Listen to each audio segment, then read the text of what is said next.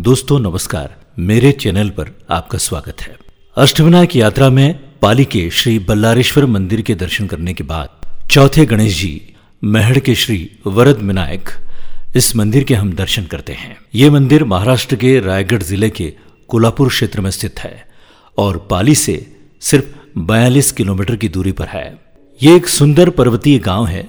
महड़ का पौराणिक नाम था मणिपुर, भद्रक, पुष्पक मड़ लेकिन अब इसे कहा जाता है महड़। इसी गाँव में श्री वरद विनायक मंदिर है। वर्ष 1690 में यहाँ के धुंडू पोंडुरकर को यहाँ के तालाब से ये मूर्ति मिली, जो कि स्वयंभू मूर्ति है।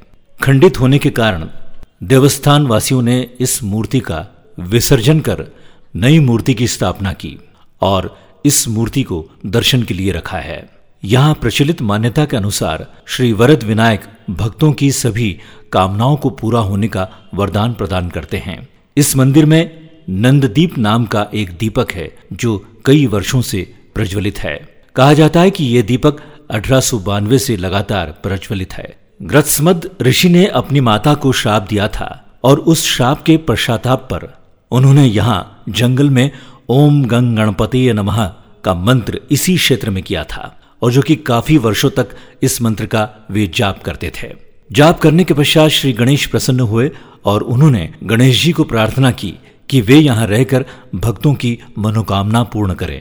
इच्छा पूर्ति करने वाले गणेश को यहाँ लोग वरद विनायक कहते हैं। माघ और भाद्रपद यहाँ के प्रमुख उत्सव हैं। माघ में श्री गणेश जन्मोत्सव में पुत्र पाने के लिए स्त्रियों की ओटी भरी जाती है। अभी तक श्री गणेश जी की कृपा से बहुत भक्तों को पुत्र प्राप्त हुए हैं।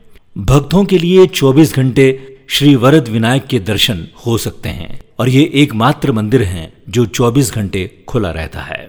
तो अभी हमने अष्टविनायक यात्रा के चौथे गणेश श्री वरद विनायक के दर्शन किए। पांचवे गणेश महड से मात्र 125 किलोमीटर की दूरी पर स्थित है। थेऊर के श्री चिंतामणि गणेश। इस स्थान की जानकारी चमत्कार और इतिहास के बारे में जानेंगे अगले भाग में। जय गणेश।